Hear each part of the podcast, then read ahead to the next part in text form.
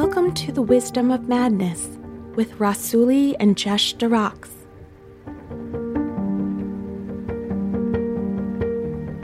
Two friends from different worlds discuss the beauty and mystery of creativity.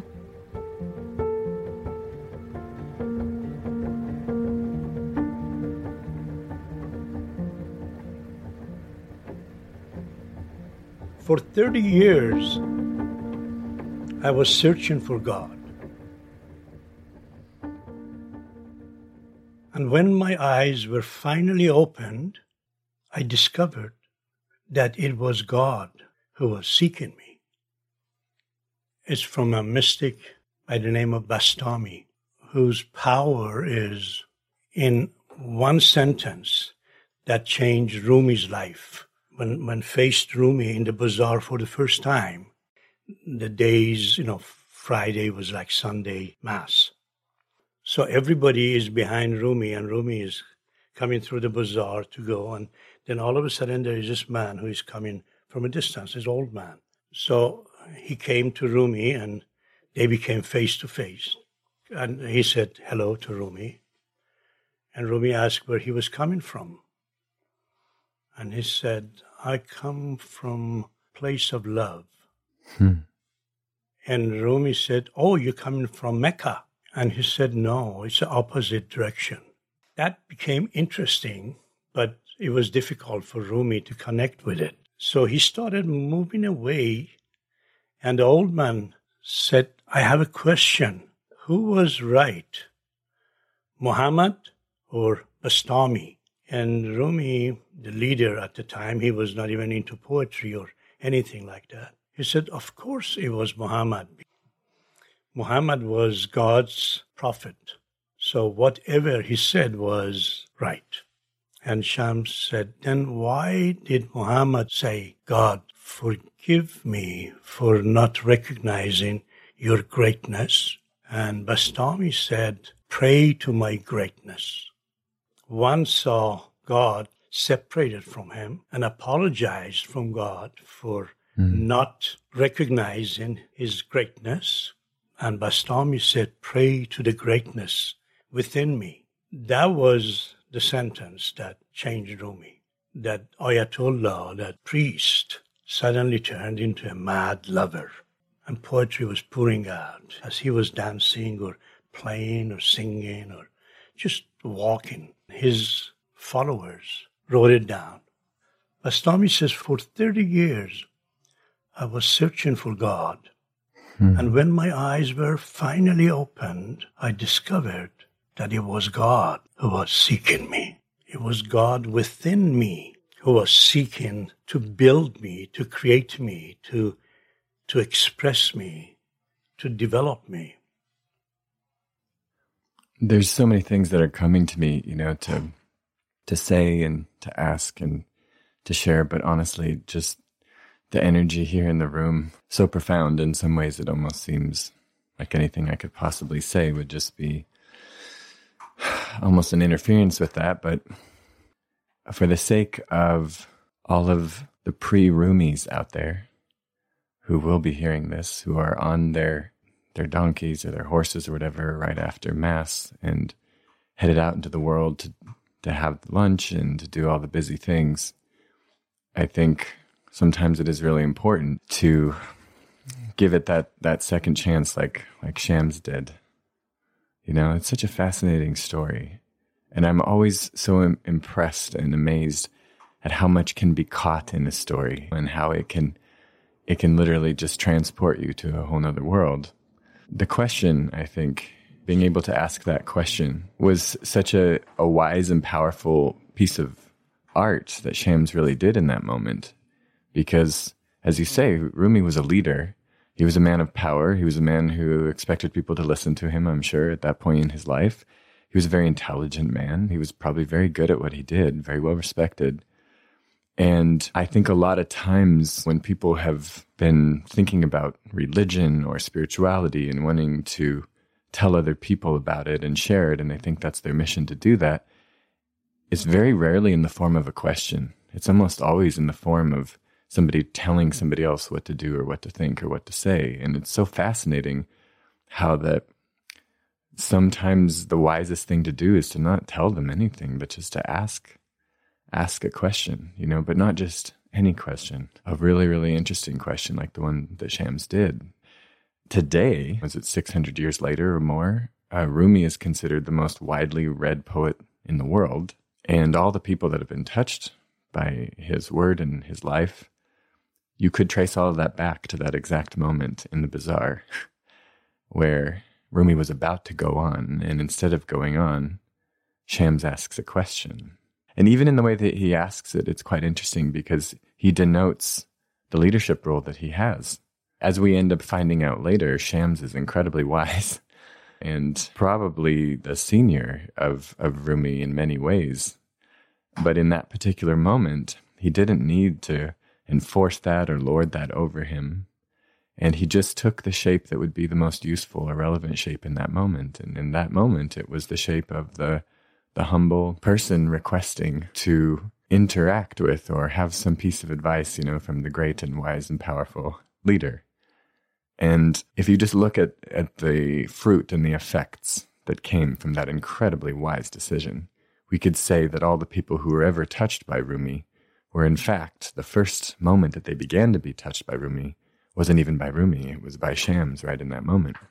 When we talk about this subject, you know, that we're exploring right now, you know, vision for your life, I think the whole idea of having a a question involved in that instead of an answer is also a really, really interesting way to explore that because Rumi knew who he was, at least he thought he did. And he had a lot of validation for that. And he had probably helped a lot of people in his way, but it paled in comparison to how many people he ended up helping. And the difference between those two Rumis, one would have lived and died, and we probably would have never heard about him, even though he lived a good life. And the other became completely free of the bounds of normal human life and became godlike in a lot of ways in the sense of being able to spread a message beyond death, beyond time. To think that that started with a question is really powerful. That's really what Socrates was all about. Just a question. Who is wiser? Are you wiser or am I wiser? Simple question. People like Rumi are part of development of humanity and even destroyers mm. are a part of the development of humanity.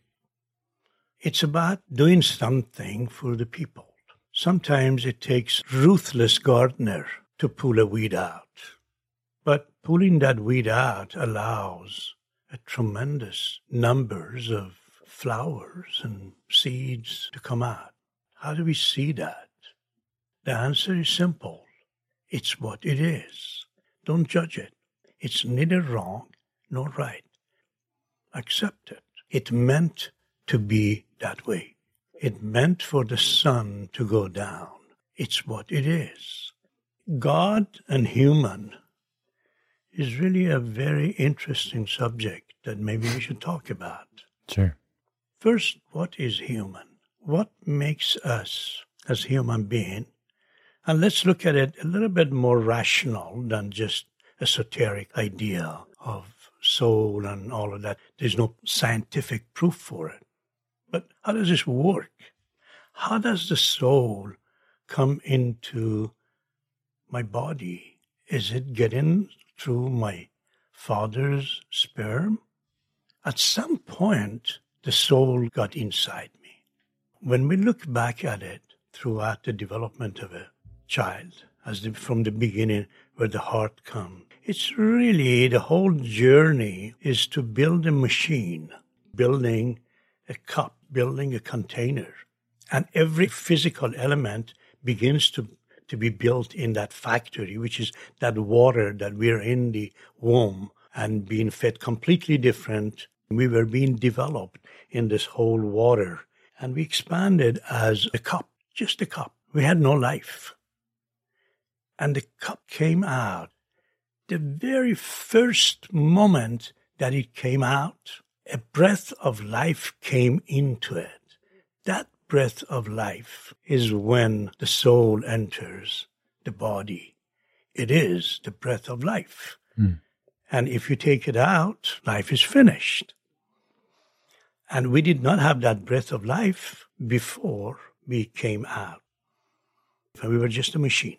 Now that breath of life enters and we begin to develop with that breath of life.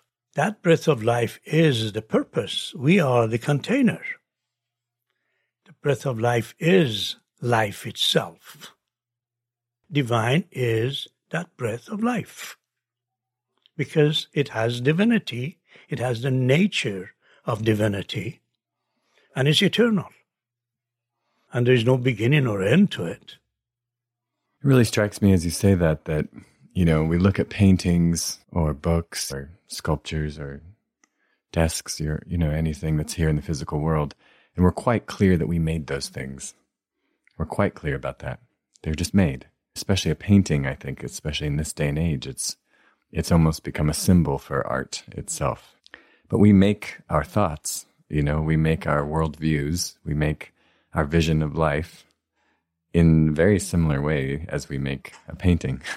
And it's just as arbitrary, it's just as changeable, it's just as subject to being a part of a myth and fable. And I think that's an interesting point to note because a lot of times people don't treat their thoughts and their worldviews as if they were fables or myths. There's this unquestionable worship of them a lot of the time. I think one of the most striking elements about that is that, or impactful elements, I should say, is that people very rarely change their worldviews. Very rarely do people change views about themselves, I would say. And usually the situations that do are very traumatic situations or, or situations with a lot of loss, tragic situations, which inherently rip away and destroy and, and force a kind of change in worldview. And I think something that's so powerful and important for humans to get to on a higher level than we are now is this understanding that all of it is created, all of the thoughts are created, all of the relationships are created, all of the worldviews are created, and the incredible power and effect that they have to shape us and to shape our decisions and to shape our values uh, and to shape you know how we end up spending our time, which is very clearly probably the most important decision we ever make. We have not only the ability to change those things, I would even say we have the duty to change those things. We have the duty to be a good gardener and a caretaker of those things that we have created in our mind. It's a subject that I think doesn't get as much attention as it, as it really deserved because if people around the world were walking around understanding that they're constantly painting in their mind, they're constantly creating all of these paintings, whether or not they're aware of it, it's still happening. It's art itself that can develop us. But we made art a product, while art was initially a verb. Mm. To art was to spread goodness, what you felt is good. That spreading good is the essence of creativity. How do we resolve that in order to have our spreading goodness could really help humanity. How do we do that? Well, what comes to me as soon as you raise that really interesting question is that there are these two very distinct modes of the human existence. You know, there's the child mentality, which includes the baby and the child and the older child, but all of it still is considered child. And then there's this other phase that we call adult. Even though there are very clear biological, physical differences between those two stages. Mentally, it's a much more gray line.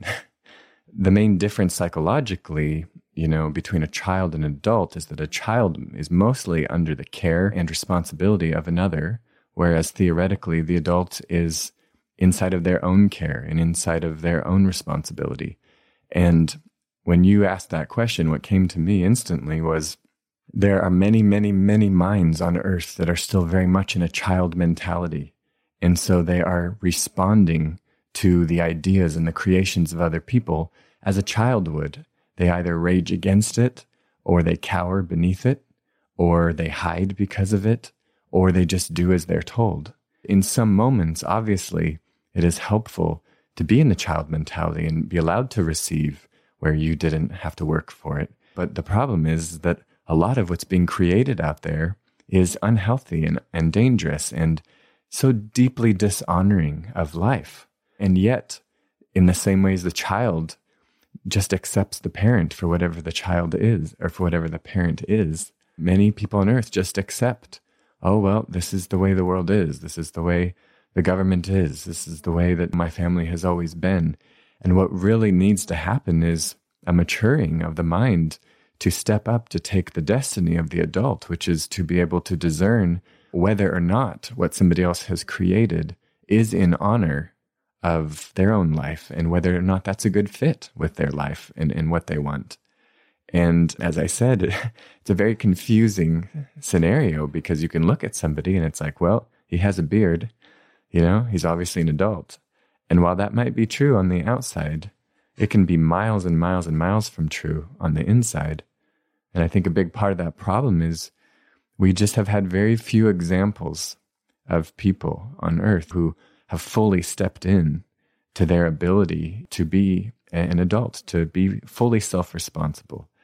Because in the same situation where there's a bully picking on a child, usually the child in that moment is either running away or hiding or, or maybe pitifully, you know, fighting back, but that's rare. An adult walks into that same situation and instantly says, No, this is absolutely not okay, and I, I will not accept that. And they make changes instantly coming from that place of authority. And I think a lot of humans out there, I know myself many times in my life, I have felt like a child being bullied, you know, by circumstance or by the world or by this other person, so far from my my true power to be able to create and to be able to interact with that situation in a way that that will cause a resolve of it and even more than that to use that situation to grow and learn from. One of my great joys these days is to spend sundays with my two grandchildren. This is the ultimate happiness for me. The greatest teacher is inside them. That emotion is so powerful, so pure, so untouched that every word that they say, you want to just swallow the word. So I begin to enjoy their mentality and how it works. We as grown ups were condemned many times until we were suitable for the society. Mm-hmm a lot of our training was condemnation. Mm-hmm. Don't do that. Don't do that. Don't do that. We made a religion out of it. How do we change that condemnation into attraction? How do we go back to that distraction versus attraction? Well, one of my favorite, you know, artists of all time and certainly an incredible maker of beautiful quotes is Picasso. He says, "All children are artists." The problem is how to remain one. That's the exact thing that we're talking about is they come in with that creative power. They come in looking at a bunch of stones and sticks and mud and they see kingdoms and they see stories and they see, you know, magic. And adults look at that and they, they see nothing anymore. It's just stones and sticks, you know, and then you also have Jesus in this story being surrounded by children and he was playing with them and they were coming up to him, just so drawn to the energy of him and some disciples come in, you know, and say, Go away from Jesus. He's doing busy, important things, you know. And Jesus says, No, no, no. Let the children play. Let them do this. He said, In fact, you can't even get to heaven. You can't even enter into the kingdom of heaven unless you come as one of these children do. And again, we've got that switch between this authoritative, smart leader of the apostles the disciples coming in, and it's kind of like Rumi on that horse. We've got stuff to do. Jesus is supposed to be preaching at uh, 3:30 and it's 3:27 right now. We've got to shoo these kids away. You know, we've got to organize all this stuff, thinking that that's the most important thing. And the master, Jesus, he says, "No, no, no. You think it's important that I speak at 3:30? No. Watch what they're doing. This is important. You see how the child is picking up the stone as if it's the only thing that's ever existed? You see how he reaches to show his friend by putting his arm on his head, as if the friend is the most important thing that's ever existed. You can't even get close to heaven. They won't even let you near the gates unless you're coming from this place. And it's fascinating that all children on earth with no training, with no religious schedule, with no complex belief systems, with no awards. They already know that. You started talking about childhood by quoting Picasso. By the time he was 15, 16, 17 years old, he was a master of painting. He was so sophisticated that he began to go back to his childhood. He wanted to experience that all his life he was in search of finding his childhood. And he played just like a child. Every four years, he would change the whole direction of his work, a whole new way of playing.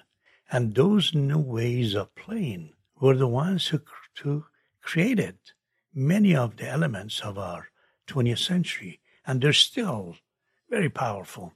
For a whole four years, he painted with blues only. So when he wants to show the sun in blue, he would learn how to adjust the other blues around it so that particular blue would look yellowish. he is talking about how we can see things, how we can relate things together. Mm. I don't know if I ever told you the story of this uh, this Indian uh, rich man who had this pain in his eyes. No doctors could heal him. He would go to London, come to L.A., New York, every hospital, every specialist, nothing. This pain was so powerful. His eyes were just hurting him constantly. So one day when he had given up completely, one of his associates told him that there's this guru who lives in such and such cave and he does miracles. So why don't you go to him? And he says, I don't believe in miracles. They're nonsense. But the pain is so much. Finally, they get the helicopter and he flies in there and goes to see that guru. And guru asks him why he's, he's here. And he tells him that I have this pain in my eyes. And he says, You've probably seen too many colors. If you just see green colors, you would be healed. This is ridiculous. But the pain is so much, he orders his bedroom to be painted all green. so they paint the whole bedroom green, and the eyes feels a little bit better. Change the carpet to green carpet and change the bed, everything green. Wow, feels a lot better. Every time he's in the bedroom, he doesn't feel the pain. So he orders the rest of the house to be all painted green and carpets green and, and servants should wear only green clothes and got to a point that they even have to f- paint their faces green. And he was healed completely. And he was so thankful. So he didn't know how to thank this guru. Finally, he decided to give a big feast for him and let, let him come and do whatever he wants to do. Arranges for this big feast. And they send a helicopter, brings the guru back, and guru walks in and looks around. Wow, green, green. Keeps on looking at green, green. And then the rich man tells him that you helped me so much. No doctor could do that. He said, How did I help you? He said, You told me that you have to see everything green and that healed me. That's why I made everything green. And he looks at him and says, You don't have to make everything green. All you had to do was wear green glasses. And this is what our life is. All we have to do is wear green glasses. Mm-hmm. We don't have to change other people. Mhm. We don't have to tell them what to do constantly and make programs for them, make morality for them, make politics for them. Make... Well, all you have to do is just wear green glasses. And this is what we don't recognize that the whole beauty of oneness is the variety in it. What is the use of a light? Light is not beautiful. Light makes things look beautiful. So Picasso is really a great example as we look at his works. If we become the child looking at the work and begin to feel the invitation to play, all we have to do is be the child and feel those elements. Yeah, another quote of his that I really love is he says one time, I wish I could cut out my brain and use only my eyes. I think what he's talking about there is this system that we have developed in our mind, you know, to say this should be like this and this should be like this, this should be like this. He's talking about the judgment and how the eyes themselves are completely without judgment. They're just these beautiful gateways from the outside world to the inside world. Uh, but the eyes are so often used as instruments of warfare, really you know, they're used as these vessels of condemnation and of suppression and, and all of that kind of stuff. And Picasso says, I'm just tired of my brain. I just wish I could just throw it out. Paul, you know, the apostle, he says it a kind of different way. And he says, when I would do a nice thing, you know, I don't. When I want to try really hard, I feel lazy instead. When I wants to, you know, work all night, I get sleepy. And just talking about this struggle that we all we all face, you know, and that we all have to go through in different ways with this tug of war that's that's in our mind. And that story you you told is such an interesting illustration because you know I didn't even suspect that that's where it was going right until the very end. In the same way that the man is making everything green at such great cost, at such great effort, at such great control over so many things you know, it's like that is again the difference between Rumi on the horse being the person in authority and, and supposed power versus the very humble, quiet power of Shams. It's, you know, the power of the world, the way that we think we need to go about this is we need to change the world outside of us. And the guru, you know, it was so obvious to him that he didn't even think he needed to tell the man, just get green glasses. it's the most obvious thing because the guru you know, shams, it's obvious that all you need to do is change your the way you see. That's the only thing that that happens. Your your pain is coming from the way that you see all these things, not from those things themselves. See, the main thing is the seeing versus perceiving. These are two that we're completely confusing constantly because perceiving is an inner sense and seeing is an outer sense. Outer senses can help the inner senses, mm-hmm. but they don't make decisions for them. The inner senses make decisions. They're really like the advisors to the president. Mm-hmm. They're not the president themselves. If we live with the advisor, just seeing and seeing, it goes directly to our brain the same way as perceiving does, but seeing goes directly to our brain. Mm-hmm. And we have this grinder that grinds out what we are not familiar with. It just only grinds what is recognizable by us. Hmm. It's just like Instagram. You just stop wherever you find something that you recognize. You're connected with something else. Perceiving is a different thing. Perceiving is to see things that you have not seen. Hmm the way that you perceive something, the way you perceive these glasses are different from the way you see them.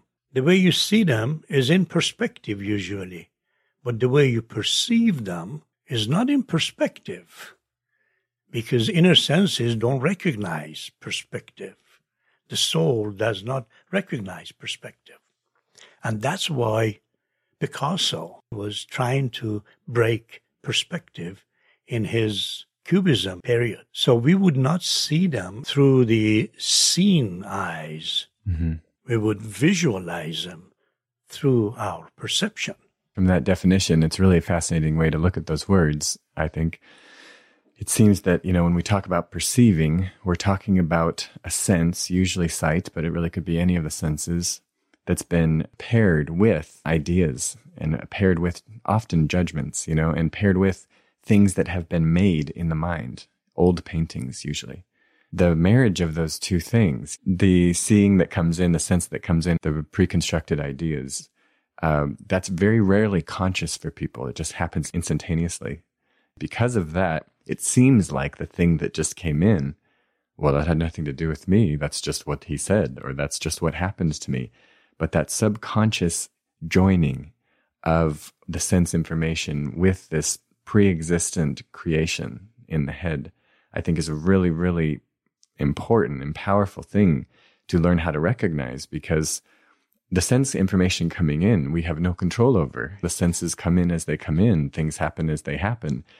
But because we are often invisible, we are often unaware with our part in that, which is the perception part, we can spend our life in the dark side of, of being that child, which is just, you know, a victim, a subject to all of these horrible things that are happening around us. But it's it's a place of reaching that level of maturity, of mastery to as that sense comes in, yes, you fully accept the sense. Yes, you see it as it is. But now you you don't just reference it to something that happened a long time ago and then feel powerless against it. Now you take out your entire palette of colors and you pick your favorite brush and then you say, okay, how do I want to paint with this energy coming in? How do I want to change it or transform it? Or how do I want to play with it? And maybe play is the best word out of all of those because the child's ability on the positive side to look at the rock and see a horse and to look at, at the mud and to see an ocean. That is the art of perception used brilliantly and how do we know it's used brilliantly? Because the final result is joy.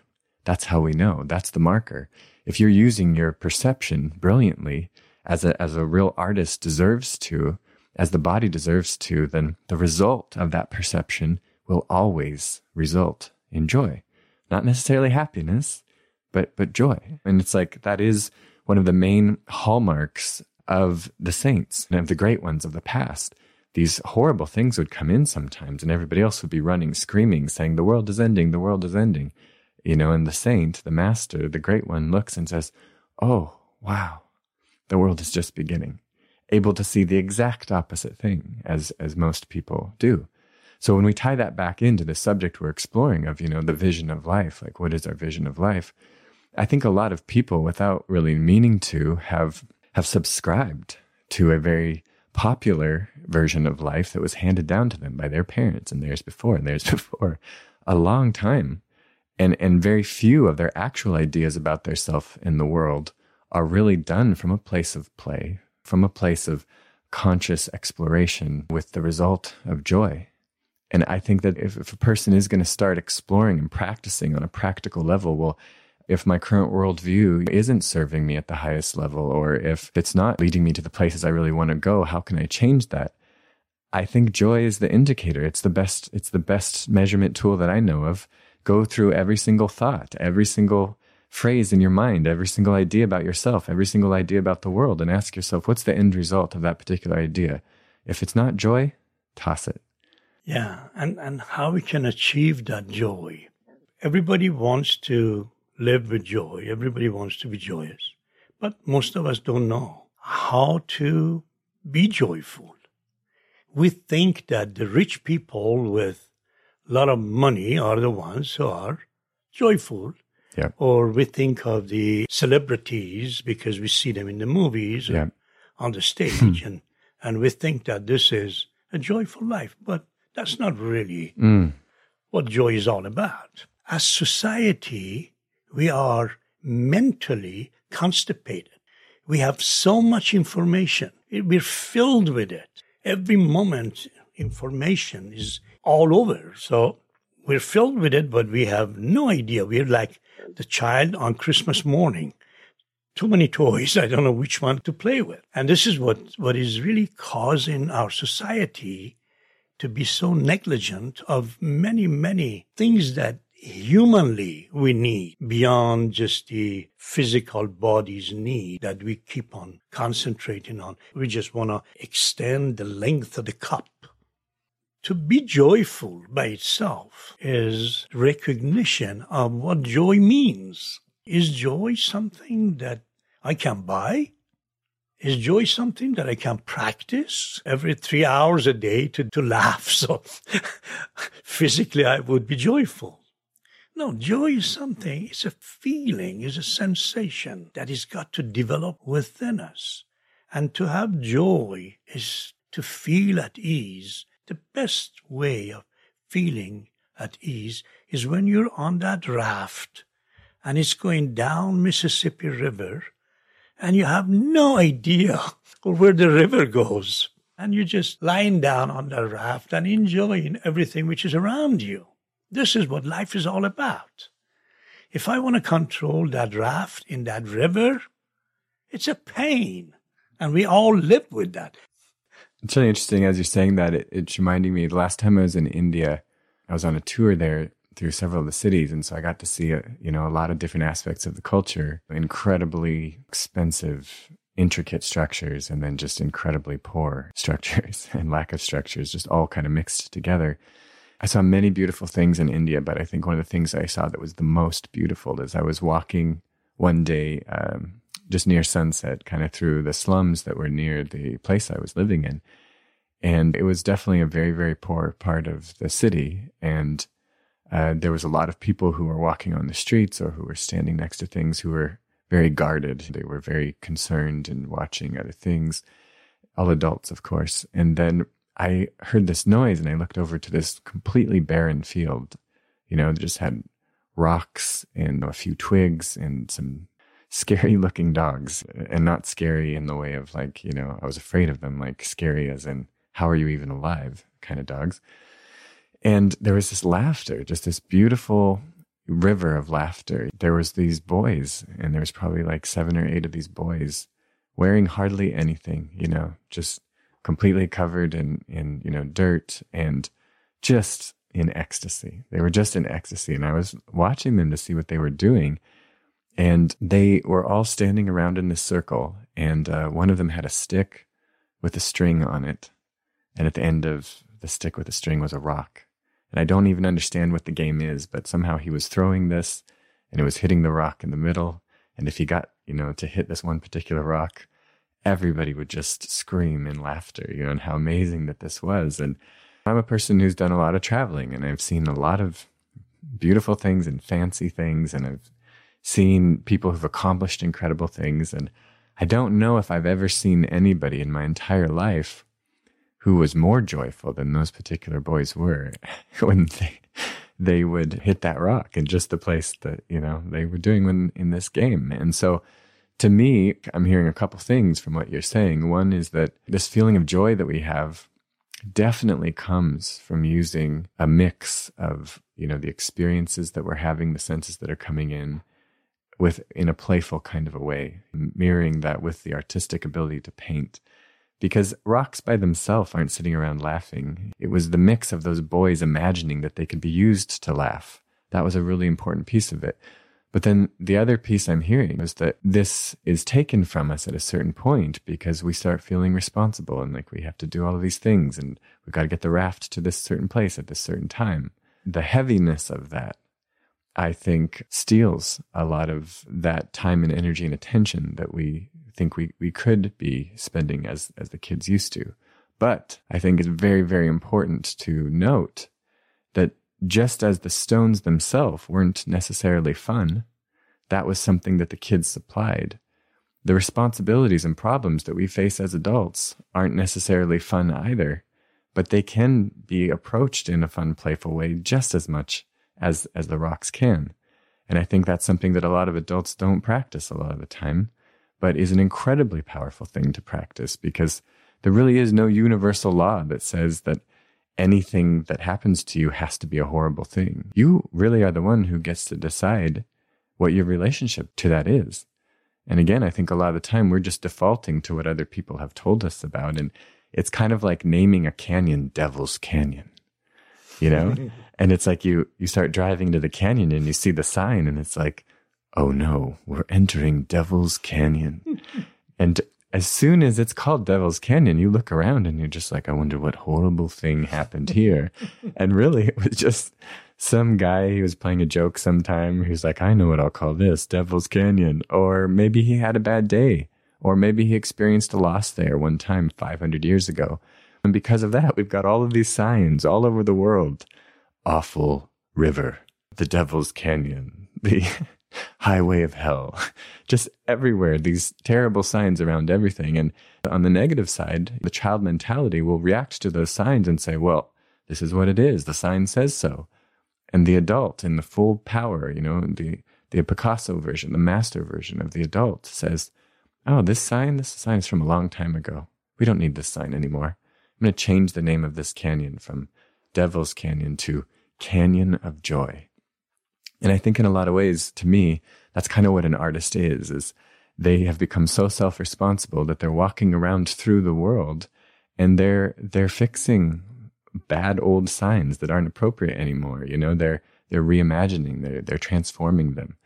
And when you look at the job of an artist or a creative as that, it kind of really changes the whole thing because instead of seeking out super pleasurable experiences that you already know is called River of Joy or Canyon of Joy, now you actually seek out, maybe you welcome even the so called horrible ones because you know, well, now my work begins. This is why I'm here. And so the awful thing comes your way and you approach it and you say, now I bring the power of the artist. Now I bring the power of God within me to create or to destroy. And I change this day your name from canyon of darkness, canyon of hell to canyon of joy. There's a possibility that living with something negative as you grow with it could be actually like a vaccination for you. Hmm. That would get you more resistance, negative things that could be, you know, messing you up. Hmm. Or would it be that you would really welcome it and face it and know that you could Mm-hmm. do things? I think one extra thing I just want to throw in as a practical way of embodying and practicing some of the stuff we've been talking about. I think it would be really interesting for people to start trying to practice being aware of when they immediately react to a situation, when they feel like they're under the power of a label that has already, you know, been placed on a particular situation, and then when they feel like they're the one who gets to decide how to take this. Because I think the first is, you know, the dark side of immaturity. The second is moving into maturity and mastery. To just remember that's where our power is, is to be able to not be reactive and to slow down. And as things come in and we start feeling ourselves react, to just remember, oh, that's the child in me. That's the negative side. That's the immature side. And just to practice having that calm, patient, wise Shams there who, as Rumi, who he knows is his destiny, starts moving away from him instead of saying, Wait, Rumi, you know, stop. You were supposed to do these other things. This is a really important moment. Instead, to just ask a question What else could this be?